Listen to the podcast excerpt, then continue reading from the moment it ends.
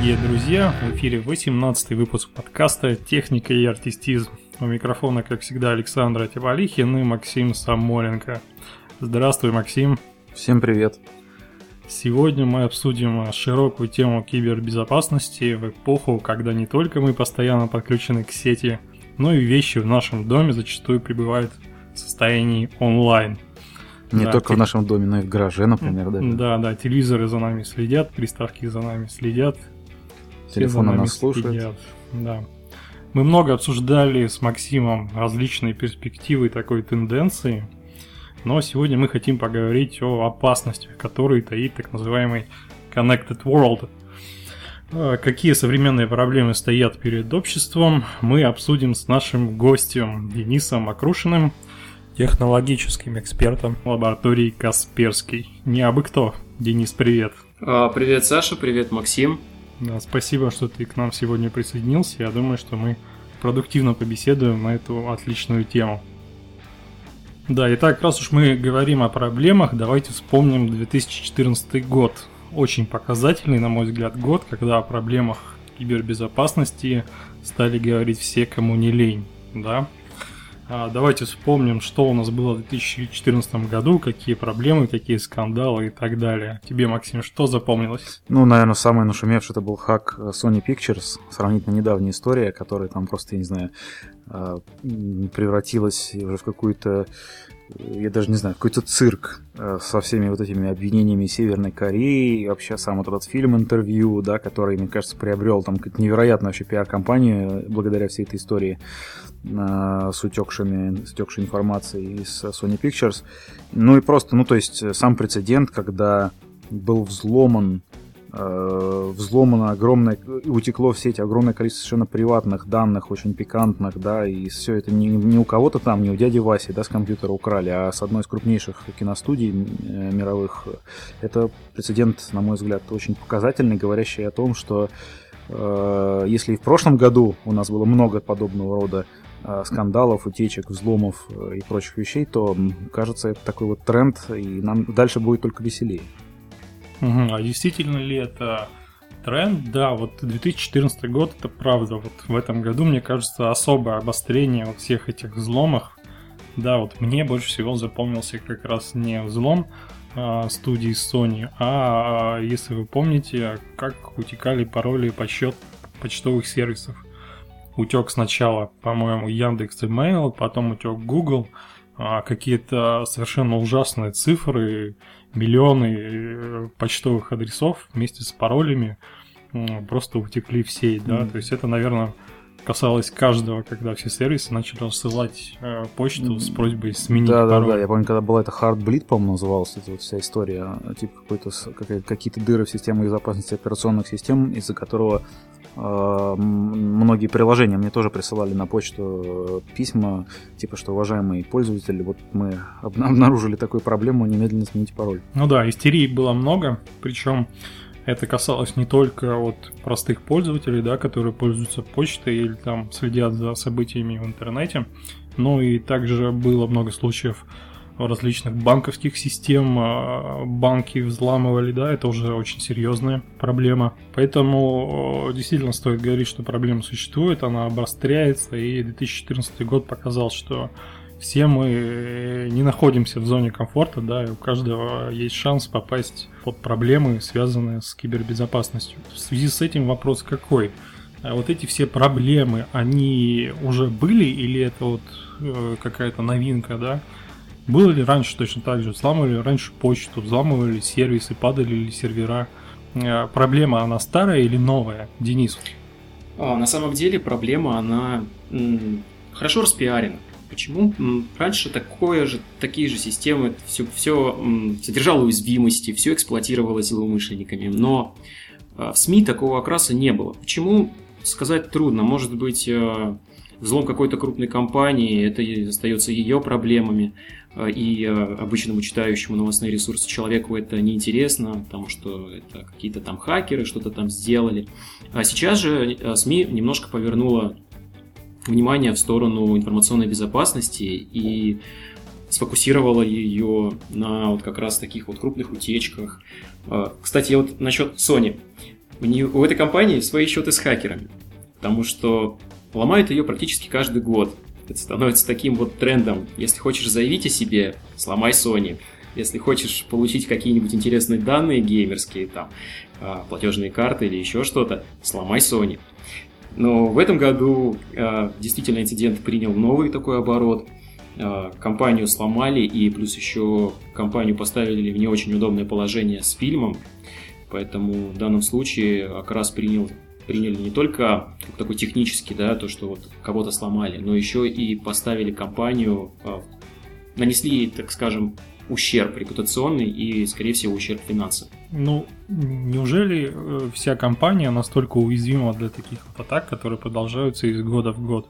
Неужели эту проблему никак нельзя решить? И почему Sony-то, мне вот интересно, почему именно да, Почему именно Sony? Это вот именно СМИ постарались или как? А, вы знаете, я думаю, что это просто неудачное стечение обстоятельств и действительно чрезмерный окрас со стороны средств массовой информации. Но с другой стороны, Sony это довольно большая компания, с большой инфраструктурой, которая постоянно требует обновления, а, постоянно требует контроля средств информационной безопасности а, и так далее и тому подобное, то есть сложных технических и организационных мероприятий. Соответственно, хакеры, если находят какую-нибудь маленькую-маленькую уязвимость на стороне серверной инфраструктуры компании Sony, они ее эксплуатируют и кричат «Мы сломали Sony». С другой стороны, что бизнес ущерб э, может вообще отсутствовать. А, то есть здесь, да, здесь действительно присутствует такой активность со стороны средств массовой информации и пристальное внимание за компанией, потому что один раз, один раз попавшись на крючок СМИ, с тебя уже так просто, наверное, не слезут. Ну, мы понимаем, что эффект СМИ, он как бы не только может играть и попортить репутацию, но при этом еще и там поднимать продажи того же фильма интервью, да, его, его бы, наверное, а, не посмотрело бы столько людей, а, если бы такого скандала не я было. Я вообще об этом фильме узнал впервые, когда, собственно, вся эта история закрутилась со взломом Sony Pictures и, соответственно, соответной реакцией. Если бы не, не весь этот скандал, я бы, наверное, про такой фильм бы не, не слышал. А, ну, в общем, понятно, но а, давайте вернемся все-таки к моему вопросу. Проблема-то она действительно старая, да, то есть способы атаки, по сути дела, ну, технически они разные, они все время там совершенствуются, я понимаю, но суть одна и та же, да, то есть э, там принципы взлома, они одни и те же из года в год, по сути дела. Так, Денис, или не так? А, да, действительно. А, сами, а, общая, сама общая схема компрометации инфраструктуры, она не меняется, но а, меняется только внимание со стороны СМИ. И вот на самом деле в этом году, помимо уже много раз упомянутой компании Sony, особое такое значение получили уязвимости в open source продуктах. А именно, Максим уже говорил, он в Суе упомянул такой баг, как Heartbleed, который до этого, в принципе, не существовал, ну, то есть, который обнаружили как раз в 2014 году.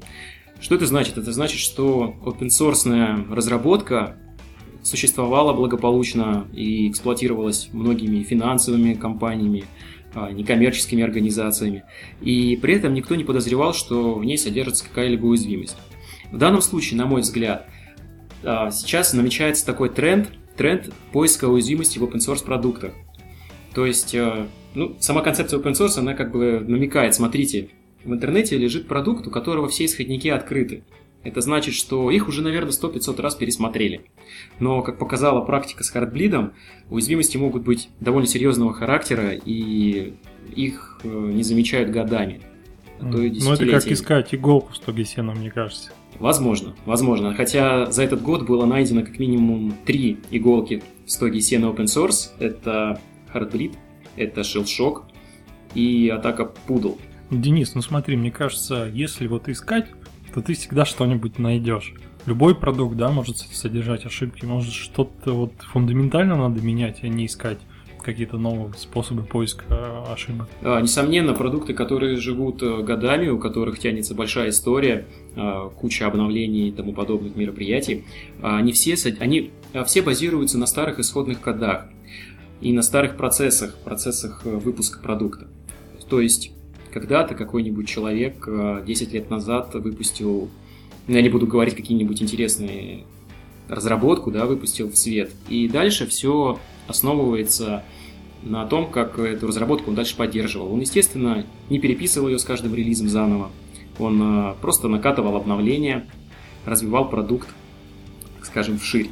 И вот через 10 лет старый исходный код, э, ребята, которые любят поковырять что-то, да, они находят в нем какую-либо уязвимость. Изменить, изменить, закрыть эту уязвимость, это как заштопать порванный носок. То есть в каком-то месте натянется новая уязвимость, порвется, если говорить ну, да, такими... Чи- чинить можно бесконечно, Чинить да? можно бесконечно. И учитывая, что с каждым годом находятся все новые и новые методы эксплуатации уязвимостей, методы их поиска, а, немножко становится проще их искать, возможно, за счет разработки автоматизированных средств, то а, злоумышленникам и людям, просто интересующимся поиском уязвимостей, а, у них как бы больше возможности поковырять старые продукты, посмотреть на те продукты, которые разрабатывались без учета каких-нибудь политик безопасности, которые разрабатывались на коленке, чтобы вот-вот выпустить. Соответственно, чтобы от этого защититься, нужно переходить на более серьезные процессы разработки и сопровождения программного обеспечения. Это угу. вот как один из таких выходов. Ну да, то есть не штопать старые носки, а купить уже новые, да, в конце да, концов. Да. Либо Но вот смотри, новые. да, но как это сделать такой крупной компании, как Sony? То есть они же не могут поменять всю, всю свою инфраструктуру, да, это требует больших вложений средств, времени там, и так далее. Да, действительно, то, что вот э, мы говорим поменять носки, это на самом деле такая утопичная ситуация. Другое дело, что компания, которая обладает средствами финансовыми на, на обеспечение защиты, да, которую жизнь заставляет это делать, э, она может э, внедрить некие процессы безопасности, некие технологии, которые позволят обезопасить, э, обезопасить ну, как свою инфраструктуру даже в случае наличия данных уязвимостей. То есть поставить специальные защитные решения. Их очень много, и каждое, каждое из них оно рассчитано на какую-либо специфичную проблему. Угу. Так, например, вот если говорить о хардблиде, об уязвимости, то как только ее нашли, примерно неделю многие, ну, то есть э, патч не вышел сразу в первый же день, как только ее обнаружили, как только опубликовали информацию о данной уязвимости. Патч вышел в течение двух-трех дней. И в течение двух-трех дней все были уязвимы. Все были, любого, кто использует э, данный продукт, уязвимый, угу. Heartbleed. Да, и может... все хакеры знали об этой уязвимости, да? Да, да, да. Но что самое интересное, так это человеческий фактор. И что же случилось? Через три дня выходит обновление, тот, кто понимает проблему, он быстро его установил и забыл о хардблиде.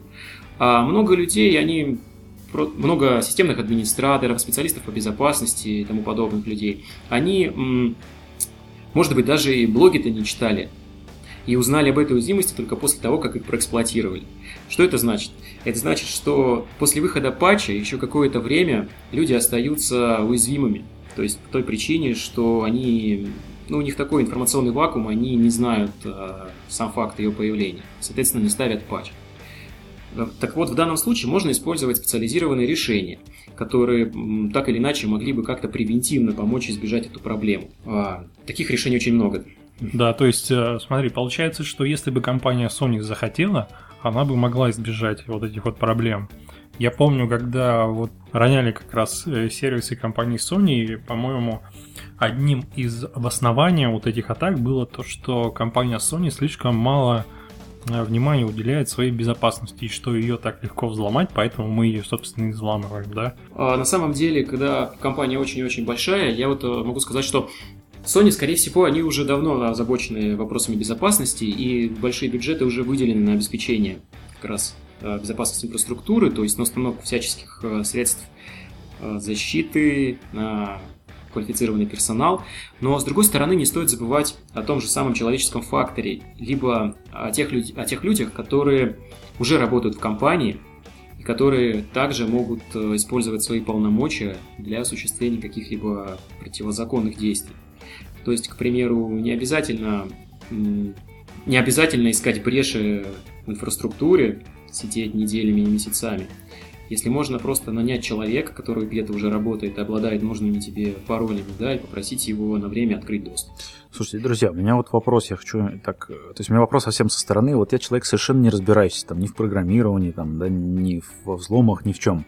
Вот мне интересно, вот а, такая совершенно абстрактная ситуация. Вот захотел, я не знаю, хакер или группа хакеров из Северной Кореи взломать Sony Pictures. Вот просто вот на пальцах, ну, то есть без каких-то деталей. Но мне интересно, вот в чем, э, что, что эти хакеры будут делать? Что они, э, они пойдут, опять же, там кого-то нанимать, э, спрашивать кого-то пароли или следить за людьми, пытаться подобрать пароли, да, там, в зависимости от их поведения или там интересов, предпочтений. Или, или как нам показывают во всяких фильмах фантастических, там сидят каких-то, в каких-то терминалах и, не знаю, на черном экране зеленые буковки вводят. Ну, то есть вообще в чем вот, как процесс взлома там происходит? А, я не знаю, как это было в случае с Sony, я могу просто представить такую некую абстрактную компанию, да, которая вот, э, обладает большой-большой э, серверной инфраструктурой, в которой крутится много всякой интересной информации, много клиентов.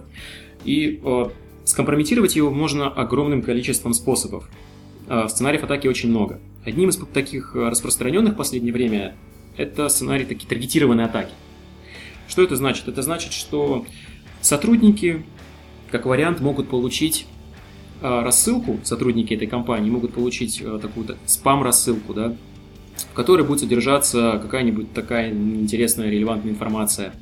Например, вот бухгалтер получает э, письмо, в котором написано, что вот смотрите, у нас тут есть для вас отчетность как раз для вашей компании, посмотрите, все ли правильно мы сделали. И приложен файлик с расширением docx. А, человек далекий от вопросов безопасности, он э, незамедлительно откроет, потому что поймет, что да, и там действительно мне пришло по, моим, по моей сфере. Открывает этот файлик и понимает, что нет, видимо, люди ошиблись, тут что-то не то написано. В это время, в это время на компьютере этого бухгалтера эксплуатируется уязвимость, и в результате этой эксплуатации на его компьютер его рабочую станцию, загружается вредоносное программное обеспечение. В смысле, она эксплуатируется почему? Потому что человек открыл файл, который на самом деле был, содержал в себе какой-то вирус или что? Совершенно верно, совершенно верно. А, то есть открытие этого файла – это, так скажем, начальный этап для загрузки какого-либо вредоносного кода на компьютер. То есть я правильно понимаю, что вот я сейчас совершенно там вот Максим Самойленко, вот я сейчас сижу, мне кто-то присылает. Ну, то есть, грубо говоря, любой открытый docx документ для меня потенциальная угроза. Если он приходит от третьих лиц, а иногда бывает и так, что кто-то из твоих друзей в переписке может быть уже заражен каким-нибудь вирусом, угу. то он может, даже твой друг может отправить тебе какой-либо файл, это может быть не обязательно docx, это угу. любые расширения, а, которые, открыв который, ты получишь что-то плохое на свой компьютер, да? Ты все правильно понимаешь. Этот метод был, он остается, и я думаю, что еще долго-долго будет. Это метод социальной инженерии или, попросту говоря, развода в результате которого мы можем э, получить на свой компьютер какого-нибудь троянца, который уже в свою очередь будет делать то, что, что ему скажут злодеи. Не, просто я вот почему именно вот когда вот DocX привязался, просто у меня за все мои сколько уж там лет, я не знаю, там 20, наверное, да, там так или иначе работать с компьютером, у меня была ровно одна история, когда меня однажды взломали, и то это у меня взломали Twitter аккаунт, как выяснилось, э, из-за дыры в каком-то приложении, которое я подключил к Твиттеру, в общем, мне было несложно все это вернуть.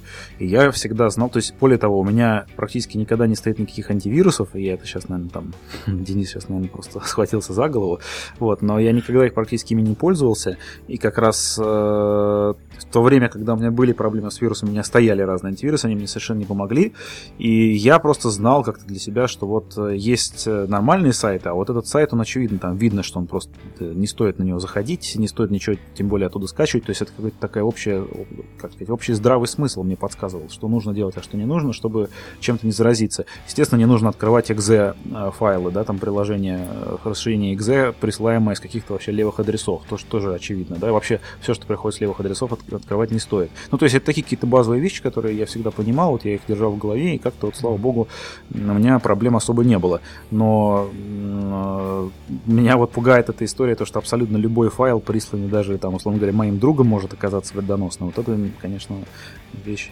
меня, меня немножко расстраивающая. Помнишь, мы с тобой говорили, что вот этот вопрос, он как раз касается именно базовой компьютерной грамотности. И мы с тобой как раз обсуждали, что базовая компьютерная грамотность, ну вообще компьютерная грамотность, да, это такой навык, который, ну, не, не должен, по сути дела, обычный consumer обладать, не должен запариваться над своей безопасностью и так далее. Это дело уже там профессионалов специфического программного обеспечения. Нет, там, я согласен, я с тобой согласен, но тут нюанс в другом. Тут, понимаешь, если вот, грубо говоря, от, от меня тебе придет письмо и в нем в это письмо будет вложен док-файл, но я думаю, что даже если ты там человек грамотный, да, компьютерно, ты все равно с высокой вероятностью этот файл откроешь. А, ребят, а я с вами немножко не согласен э, в том плане, что даже сейчас обычный человек, любой человек, кто подходит к компьютеру, да, пусть то даже самый дремучий, который знает только, как включить его, он все равно должен уже обладать компьютерной грамотностью, или точнее сказать, правилами личной гигиены при работе в сети о которых вот вы как раз говорите, он должен понимать, что куда он ходит, на какие ресурсы он ходит, а, можно ли туда ходить, можно ли открывать вложения, можно ли переходить по ссылкам, которые приходят от, в сообщениях от третьих лиц. Все, а, все это нужно научить человек. Почему? Потому что а, сейчас э, плотно в нашу жизнь входит э, интернет, кстати, вот вещи всякие, интернет-вещи, все это входит как-то таким тем или иным образом в нашу жизнедеятельность. И, например, если Э, сегодня мы платим какую-нибудь, оплачиваем какую-нибудь услугу в сети, либо заказываем товар, то завтра мы рискуем потерять деньги со своей карточки. Или э, другой пример, когда сегодня мы пообщались с каким-то неизвестным человеком в социальной сети, а завтра мы приходим и видим, что от нашего имени в социальной сети разместили какую-либо информацию, которая нас как-то дискредитирует, то вполне возможно, что мы будем расхлебывать последствия. Это может быть увольнение на работе, это может быть потеря друзей и так далее и тому подобное. То есть, ну, все-таки обычному человека это сейчас касается. И причем злодеи, которые все это дело делают, они понимают, что люди сейчас то есть а, люди, которые пользуются вот этими новыми технологиями, они недостаточно грамотны, и, соответственно, это они эксплуатируют в первую очередь. Денис, ну это как бы ты правильные вещи говоришь, но ты же понимаешь, что это утопия. Ну, то есть э, большинство людей, покупающих себе, условно говоря, там айфоны или там, я не знаю, планшеты, еще что-то, а таких людей сейчас очень много, в первую очередь, именно таких, которые раньше вообще с технологиями никак не общались, компьютеров у них не было, и они именно благодаря доступности простоте и понятности современных технологий приобщаются вот к этому вот миру э, прекрасному современных устройств интернета, они в жизни никогда не будут ни читать, ни слушать ничего по поводу того, что можно делать, что нельзя делать, что надо открывать, что нельзя открывать. Поэтому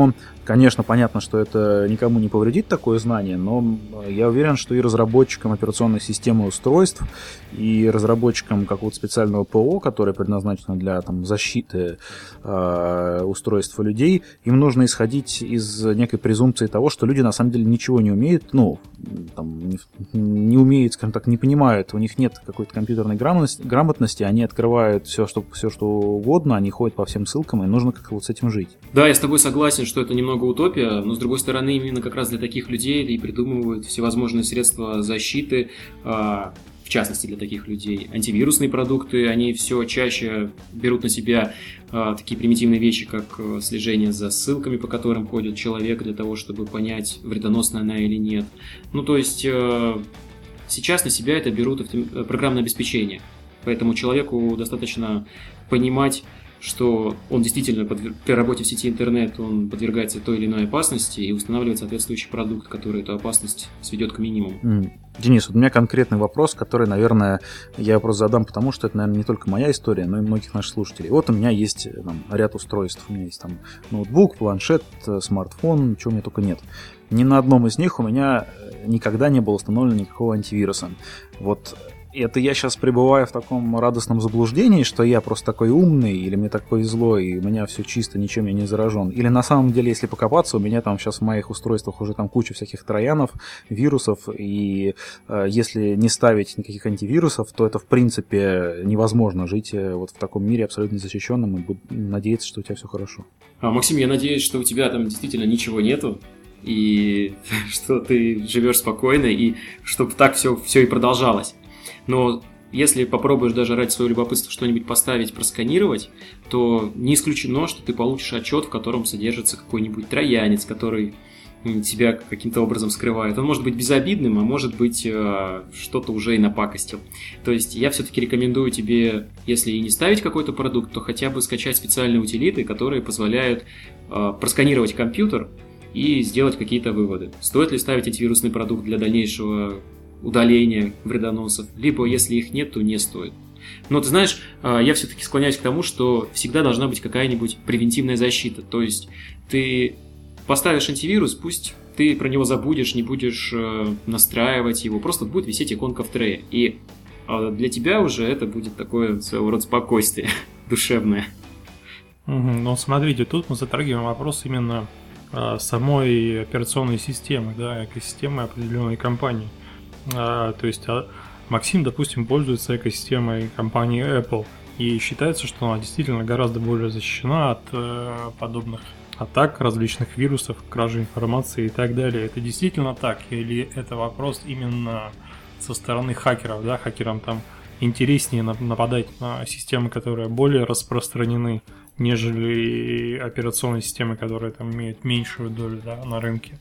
Или, или это именно вопрос обеспечения безопасности со стороны уже э, самих операционных систем, да, то есть, допустим, компания Apple просто изначально подумала о безопасности и свою экосистему строит на других принципах. На самом деле безопасность системы операционной от компании Apple это уже миф, потому что история полна примерами, когда создавались целые бот-сети, ботнеты из устройств, состоящих полностью из продуктов компании Apple.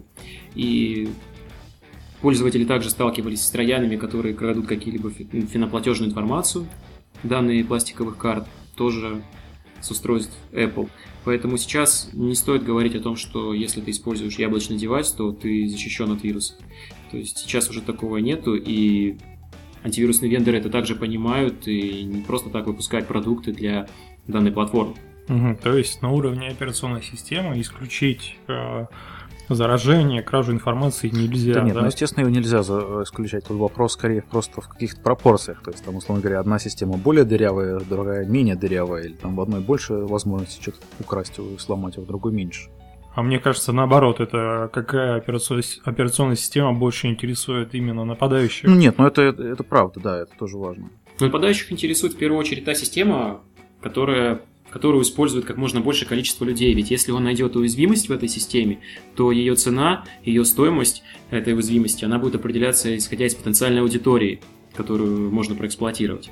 Поэтому здесь э, скорее стоит говорить о, том, о том, насколько распространена данная операционная система.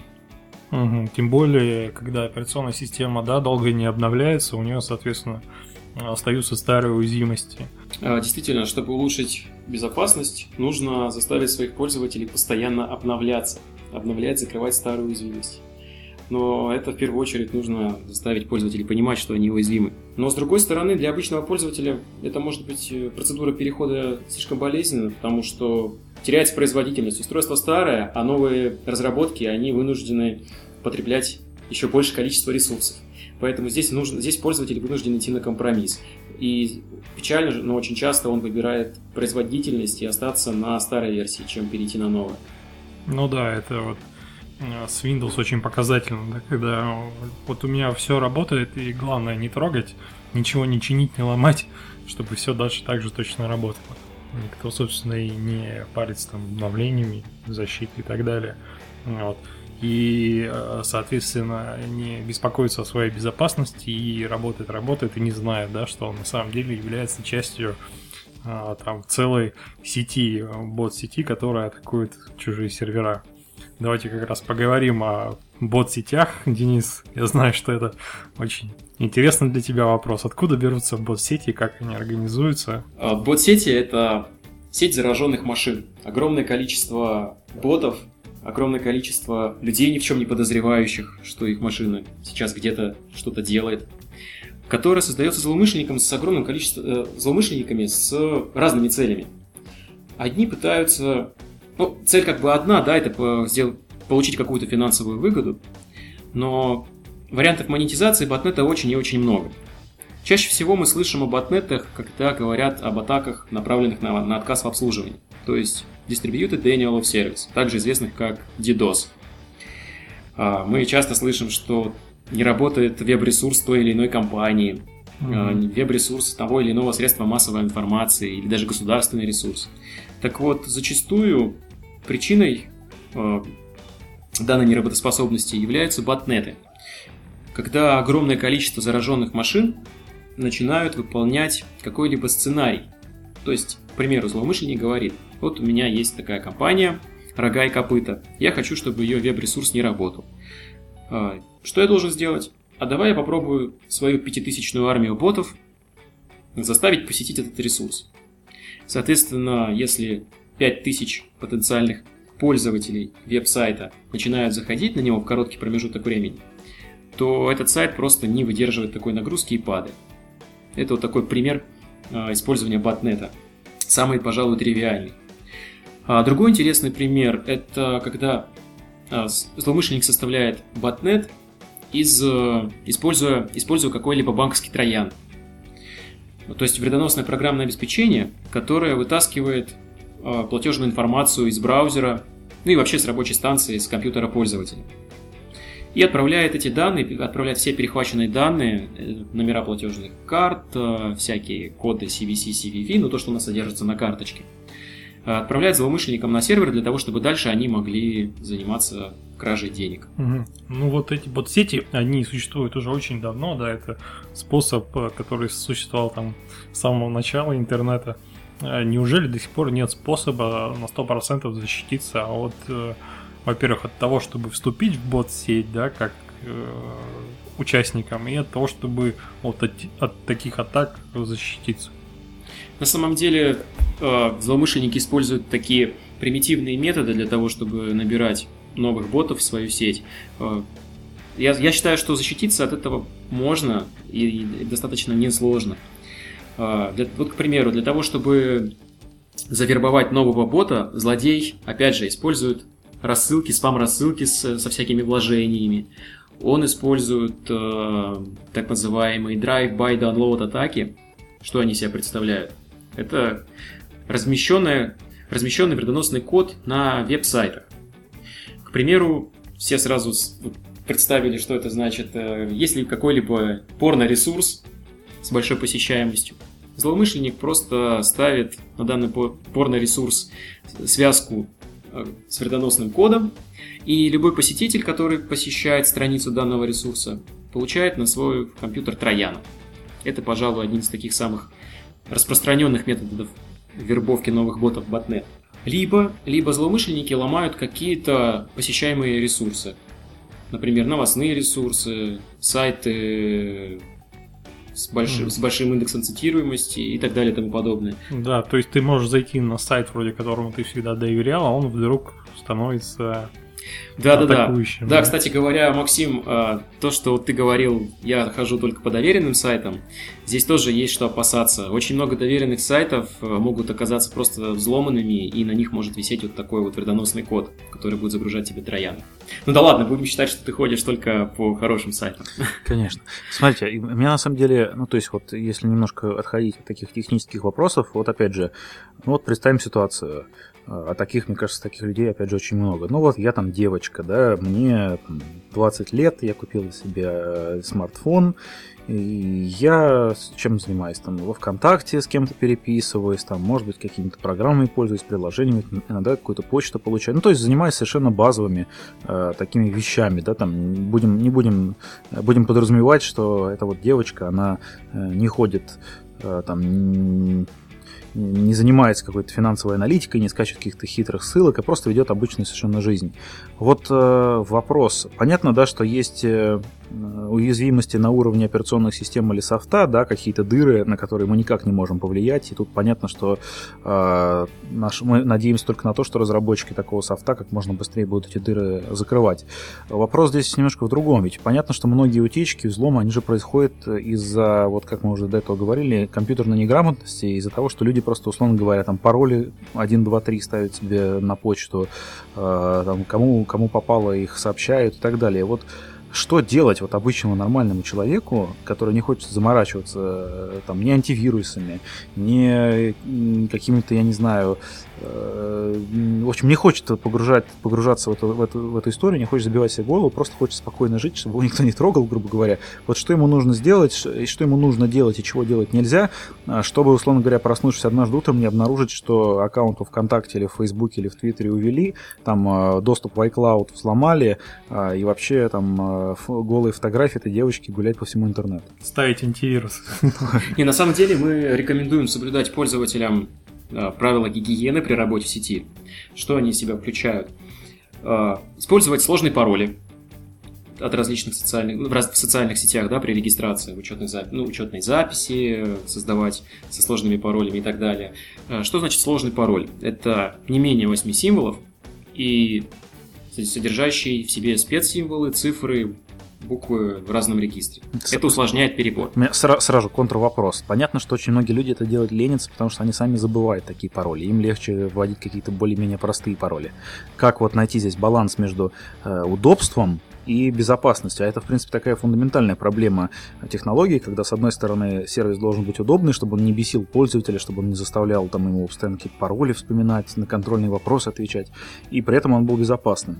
На самом деле здесь э, нет ничего сложного, чтобы запомнить какой-нибудь сложный пароль, да. А, можно, к примеру, к примеру, а, вместо, вместо нуля или вместо буквы О использовать ноль. То есть заменять символы, которые, в принципе, человеку несложно прочитать, да, как такой ребус, который человек в принципе может прочитать, а, заменять на ассоциативные символы. То есть пароль вы уже, в принципе, помните, да, но подобрать его будет сложно. Вот, к примеру, у нас есть слово пароль по-русски. Вы можете набрать его, набирать его в русской раскладке, а, в английской раскладке, но русскими символами. Вы меня поняли, да? Ну да, понятно. То есть э, для вас это понятно, но слово уже получится не словарное, и подобрать его будет тяжело. Кроме того, мы а, можем заменить... А потом вспоминай, как ты этот пароль придумал, писал Нет, русскими, ну, английскими. Я думаю, что среднестатистическому человеку несложно запомнить э, слово в одной раскладке и помнить, что все-таки он ее переключает, когда вводит. Это не такая сложная мера, э, которая, в принципе, позволяет избежать взлома аккаунта и куда более серьезных последствий. А, причем, если говорить о том, а, как правильно регистрироваться в социальных сетях, то нужно использовать разные пароли. Что это значит? Это значит, что не надо от ВКонтакте, от Твиттера иметь одинаковый пароль, потому что если кто-то поломает ваш Твиттер, он, естественно, попробует поломать все социальные сети, все сервисы, где uh-huh. найдет вас. Поэтому к паролю, который вы вводите в социальной сети, например, ВКонтакте, да, вы можете добавлять к тому парольному слову, которое вы ввели, вы можете добавлять э, URL-адрес социальной сети, например, пароль в контакте. Несложно. И э, то же самое вы можете делать по аналогии, вы можете делать с остальными сервисами. Пароль Twitter. То есть добавлять mm. это слово, и в принципе у вас уже получается уникальный пароль. Денис, слушай, да, но... Такой маленький лайфхак. То есть, понимаешь, как, бы, как я понимаю, опять же, совершенно с дилетантской вот своей точки зрения, как я понимаю, самые простые э, для взлома пароли это как раз пароли, в которых есть некая логика. То есть, вот, например, то, что сейчас, сейчас описывается, это, это тоже же логика определенная. Да, она чуть сложнее, чем просто пароль раз, два, три или там, не знаю, QWERTY, но тем не менее, это тоже ведь, э, не, грубо говоря, не набор случайных символов, не имеющих никакой логики, никакой связи. Вот такие пароли, mm-hmm. я так понимаю, взломать сложнее всего, потому что, э, ну, то есть, ключ подобрать к ним сложно. Ну, да, любой шифр — это именно разгадка шифра, да, да это именно какая-то логика.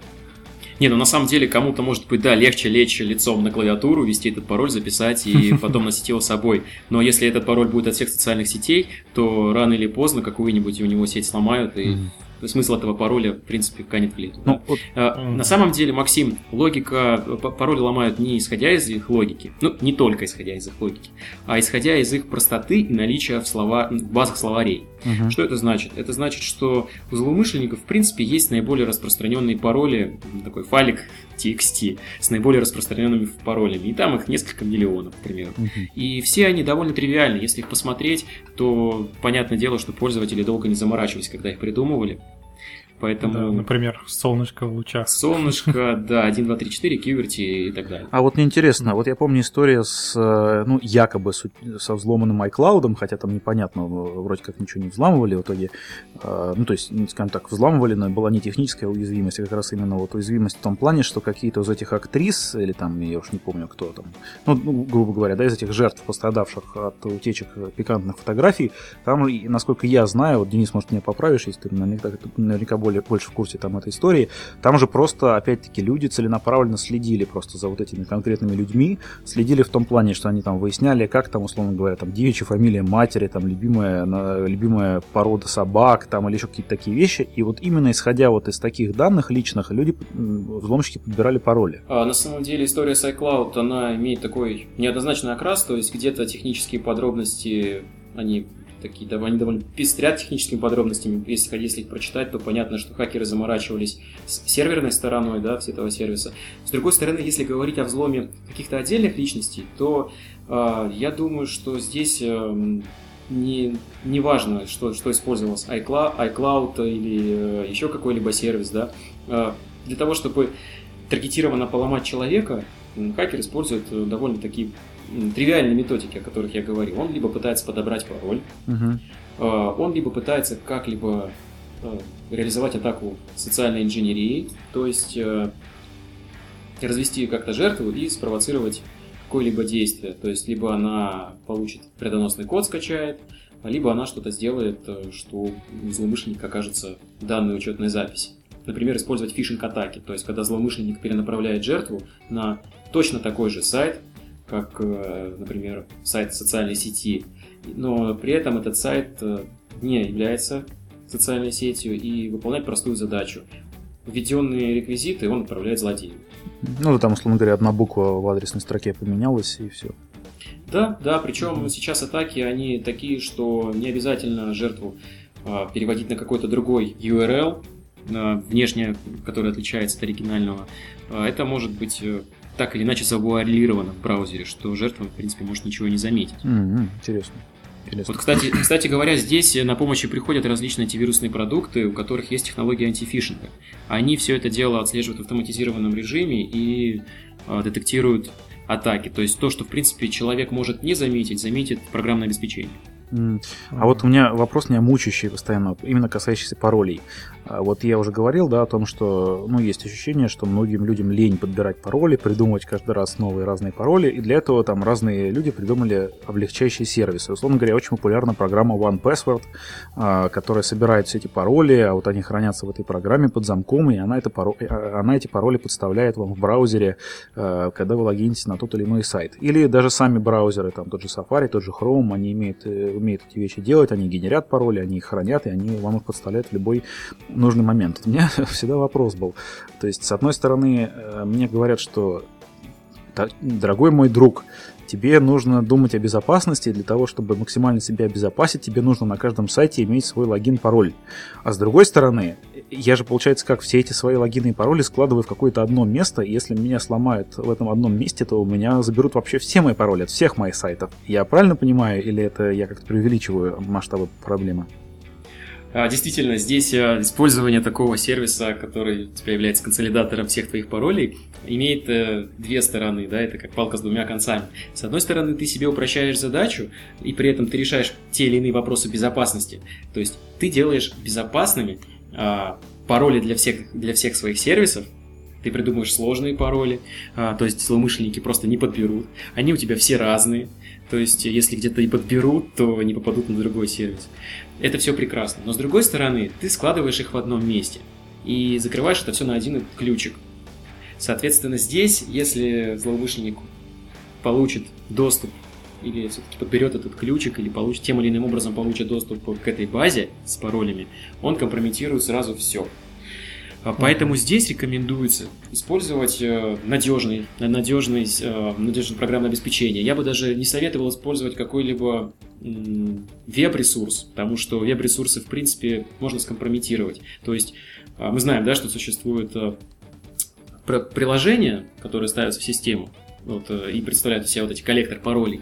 А есть веб-ресурсы, которые предлагают то же самое, но только из браузера. Так вот, второй, на мой взгляд, на мой субъективный взгляд, это не очень удачное решение, потому что сайт у всех на виду, сайт можно попробовать пощупать, скомпрометировать, а то, что стоит у тебя в системе, это стоит у тебя в системе. И к тебе дядя с улицы уже никак не подберется. Вот. И э, Второе как бы требование – это подбирать сложный мастер-пароль. Основной пароль должен быть действительно сложным. Надо основательно покататься по клавиатуре. Понятно. Баланс между сложными паролями и то, чтобы их запоминать и подбирать ко всем, это все здорово, но мне кажется, пора уже перестать штопать вот эти вот носки и поменять сами носки на другие. То есть проблема в чем? Проблема в аутентификации тебя в сети, да, то есть чтобы сервис понял, что ты это ты может быть, уже просто пора по-другому себя идентифицировать. То есть пароли уже как бы, а, может быть, перестали быть актуальны, и пора просто придумать новые методы аутентификации. Ты сейчас на что намекаешь? Да, Саша, вот молодец. Саша намекает на двухфакторную аутентификацию. Есть такая технология? Нет, нет, нет подождите, двухфакторная... Да, да, двухфакторная аутентификация это тоже хорошо, но это не решает проблему именно того, чтобы аутентификация должна быть простой. Вот э, как нас в повседневной жизни аутентифицируют, да, вот э, различные правовые структуры. По паспорту, да, они видят нашу фотографию, фамилию, все, документ. Вот. Как еще нас идентифицируют? По отпечатку пальца. Вот. Самый надежный способ ну, идентификация человека. Сетчатки да, глаза ты еще вспомни, там По голос, отпечатку там... пальца. Не согласен, не согласен с вами насчет отпечатков пальцев, на то, что это на надежный способ. История знает примеры, и э, хакеры это доказывают неоднократно, что ну да, да, отпечатки нет, пальцев, да, их виду, можно поделать. Что у нас уже есть способ э, аутентификации в сети посредством отпечатков пальцев. И вот насколько он действительно не надежен, то есть это как бы панацея всей проблемы безопасности или нет? Я думаю, нет. А, и причин здесь очень много. А, как минимум есть такая причина, по которой а, я бы точно не использовал метод аутентификации посредством отпечатка. Я хочу сохранить все свои пальцы при себе. То есть, если я буду пользоваться онлайн-банкингом, и онлайн-банкинг меня будет запрашивать мой пальчик, то злоумышленники могут идти на крайние меры. Угу. Ну, на самом деле, это шутка. То есть, здесь на самом... В смысле, отрезать палец? Да, ты все правильно понял. Не, на самом деле э, методы аутентификации посредством ввода отпечатков, ну, посредством предоставления отпечатков, не очень надежны, потому что отпечатки подделываются. Технологии, которые осуществляют считывание, они так или иначе обходятся. Есть вероятность, что их можно обойти. И другими словами, ненадежно, потому что пальчик можно порезать, и данная технология уже не, не сработает. Поэтому пароль пока что остается самым надежным способом среди прочих методов. Но э, двухфакторная аутентификация, которая нами была упомянута в СУЕ, она довольно хорошо решает проблему кражи пароля. То есть использование двухфакторной аутентификации, оно позволяет э, вас оно как бы вам гарантирует, что даже если кто-то и украдет ваш пароль, он не сможет им воспользоваться, потому что у него не будет второго фактора. Одним из таких примеров в социальных сетях является подтверждение по телефону. Ну, то есть вы привязываете свой телефон, и каждый раз, когда вы логинитесь в социальную сеть или, или в ящик почтовый, вам сыпется смс с кодом. Довольно классная штука, которая не раз многих выручала. Угу. Ну, я считаю, что биометрика все-таки это следующий шаг уже, да, пора отходить от всех этих паролей сложных, когда у тебя 100 учетных записей, каждый э, постоянно подбирать пароли, регистрироваться и так далее, это, конечно, не очень удобно. И пора уже носки-то поменять. Я с вами согласен. Основная такая проблема информационной безопасности – это баланс между удобностью, между удобством да, пользователя и его защищенностью, его степени защищенности.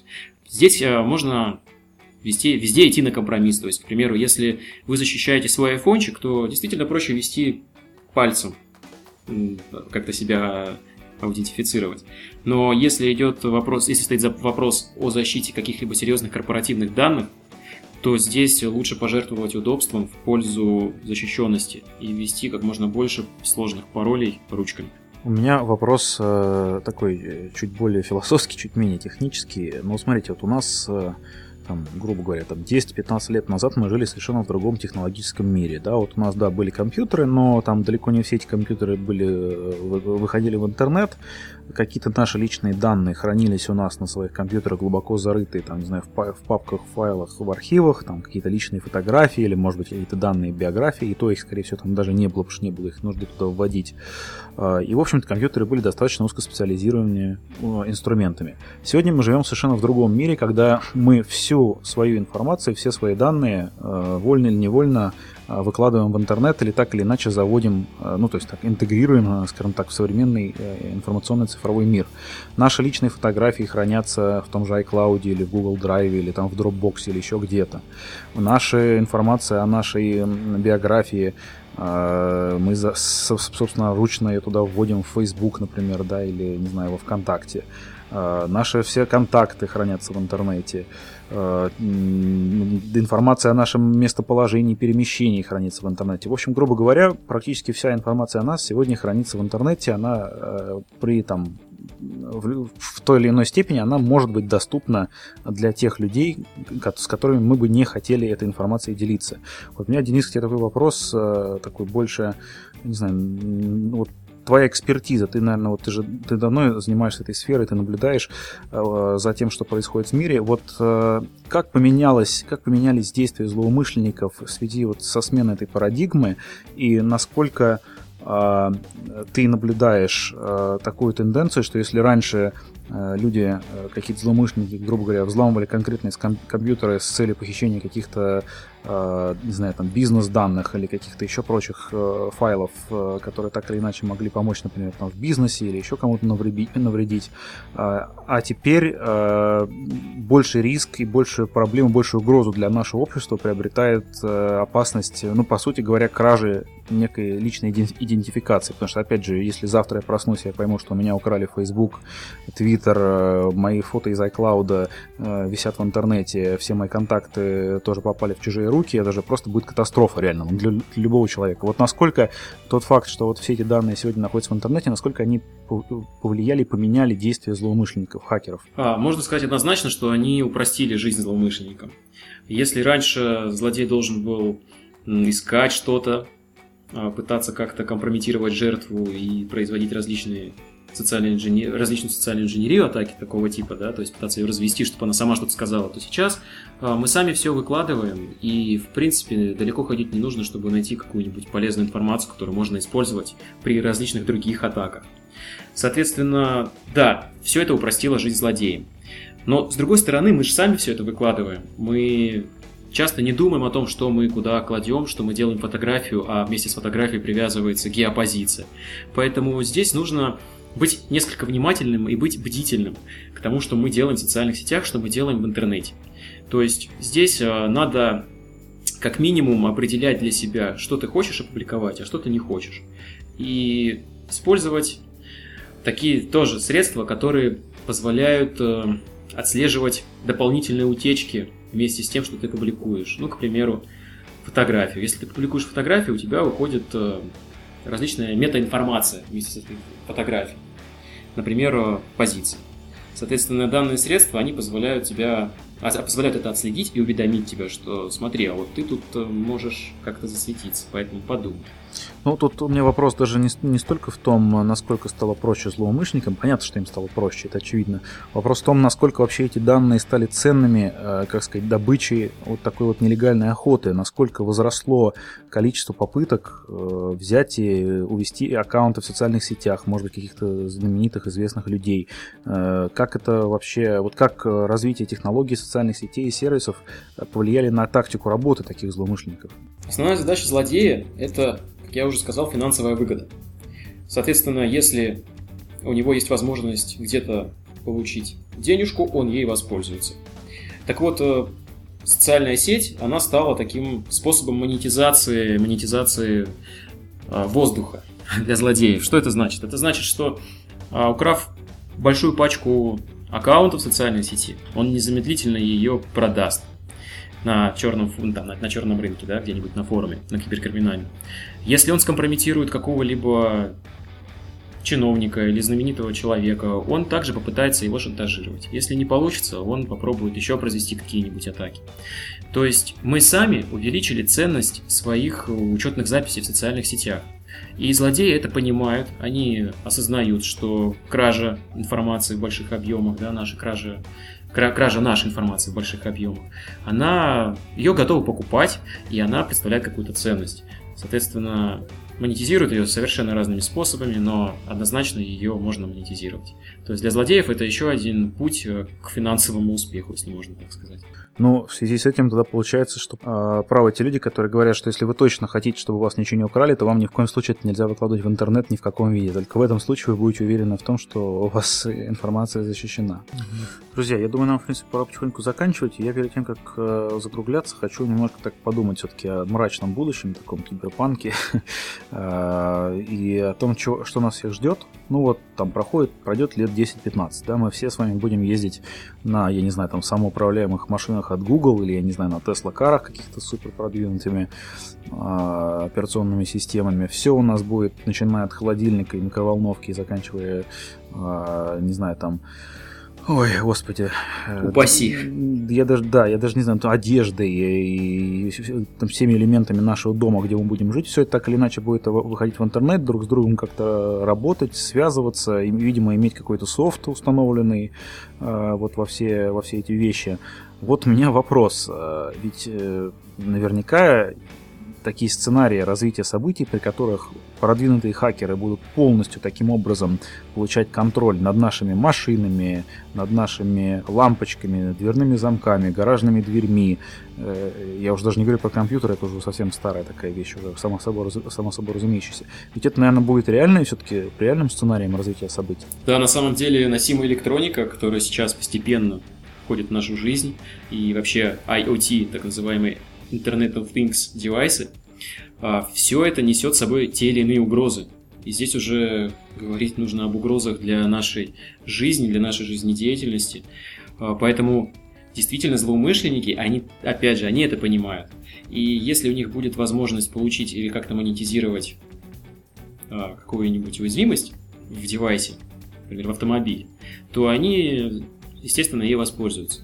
Соответственно, сейчас на данном этапе все, все вендоры это также понимают, и а, многие из них, в частности, ну, компания Tesla, а, компания BMW, они оперативно стараются исправлять те или иные баги, которые находят в, в их продуктах.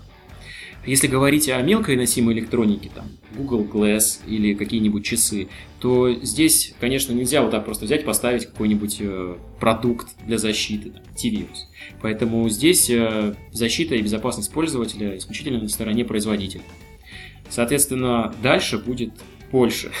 Ну, то есть дальше, дальше будет хуже, я так понимаю. Да? А, я не скажу, что хуже, я скажу вот именно больше, потому что а, больше, будет больше всяких умных девайсов, будет больше всяких интересных багов, уязвимостей в этих девайсах. И тогда уже будет больше различных решений для защиты этих девайсов. Угу, но мне кажется, защита, она всегда на шаг позади атаки. Ну да. Да. Ну, э, правильнее, наверное, корректнее сказать, защита, она пинается атакующим, да, то есть э, защищающаяся сторона, она обычно волнуется о своих проблемах только после того, как ей покажут, что они есть. Но с другой стороны, э, существует целый класс технологий, который так или иначе позволяет защищающейся стороне находиться на шаг впереди.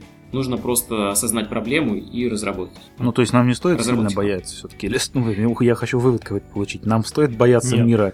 Нам как раз стоит бояться, и тогда мы будем защищены. Я думаю, что бояться в любом случае не стоит. Изменения это круто, и они будут. Но а, как, как ко всем изменениям, к ним нужно относиться с осторожностью и быть в тренде. Следить за тем, что творится в мире безопасности данной шмотки, которую ты купил, к примеру, и принимать все необходимые меры. Ну, в общем, когда через 10 лет я буду ехать по дороге и неожиданно э, управление моей машиной перехватит какой-то хакер, сидящий в Индии или, не знаю, в Северной Корее, то я сразу вспомню о твоих словах, Денис. Ну что, друзья, я предлагаю заканчивать на этом. Мы чуть больше часа уже поговорили. Э, какие-то основные вопросы и вещи обсудили. Понятно, что тема совершенно бездонная, ее можно обсуждать очень долго, там, и с погружением в технические детали, наверное, это там не имеет особого смысла сейчас делать. Э, в целом, наверное, вывод надо сделать э, какой? Что нужно нам всем по возможности повышать свою компьютерную грамотность, и, конечно, это очень здорово, и мы сейчас, в принципе, ну вот на мой взгляд, живем в таком замечательном мире, когда, ну в целом, конечно, очень сравнительно, очень относительно, но в целом мы с вами имеем счастье, счастье пользоваться защищенными, надежными устройствами, с надежными операционными системами. И, в общем, э, более-менее все хорошо, но это не значит, что мы должны сидеть сложа руки, ни о чем не задумываться, а, ходить по всяким сайтам, открывать самые разные левые файлы и, и пребывать в уверенности, что с нами ничего не случится. Так делать не нужно, нам нужно э, все-таки быть аккуратнее, быть осторожнее и по возможности э, пользоваться услугами Э, специалистов э, и людей, которые в этом вопросе разбираются. Ну да, надо понимать, что стопроцентной защиты не существует. Ну ее нигде да? не существует, в том числе и, и в информации. Да, мы говорим только о степени защищенности. Мы можем себе обеспечить только э, максимальную степень защищенности, если будем за всем следить, контролировать и иметь в виду, что любую систему можно взломать. При работе сети всегда нужно быть немного параноиком. Ну да, ну и я на самом деле просто могу только повторить, я в принципе с этим согласен. Может быть, это излишне, излишне как раз параноидальный подход, но я считаю, что если вы хотите на 100% быть уверенным в том, что какую-то суперсекретную информацию, суперсекретный файл или там какую-то особенно пикантную или компрометирующую вас фотографию никто никогда не у вас не украдет, не выкладывайте ее в интернет. Не выкладывайте. Лучше держите ее на каком-нибудь дальнем жестком диске, который не выходит в интернет и вообще э, ни, ни, никакого доступа к нему никак никто не сможет получить. Записывайте фоточки на болванке. Да, записывайте фоточки на болванке, да, и вообще выкиньте компьютер. Ну что, спасибо. Наверное, на этом заканчивать будем. А, Денис, спасибо большое. Спасибо вам, Максим. Спасибо, Саша. Да, спасибо. Мы, наверное, еще позовем, когда будем обсуждать, может быть, какие-то конкретные устройства или операционные Ну да, когда у меня взломают что-нибудь наконец, сразу позову, позову Денис. А, да, да, друзья, вы слушали 18 выпуск подкаста «Техника и артистизм». Я вас призываю, как всегда это делаю, оставлять свои комментарии, э, так как на самом сайте disgustingman.com, на котором этот подкаст выкладывается, так и в YouTube. А, вы можете присылать свои вопросы, и более того, я вас призываю всячески э, присылать свои вопросы э, либо нам в личные твиттеры с Сашей, либо, опять же, вот оставлять их в комментариях. Мы это все читаем, мы эти вопросы задаем э, нашим гостям или обсуждаем сами. Пожалуйста, продолжайте э, комментировать и давать, э, ставить нам оценки, ругать нас и так или иначе давать свой фидбэк на происходящее. Нам всегда это очень важно.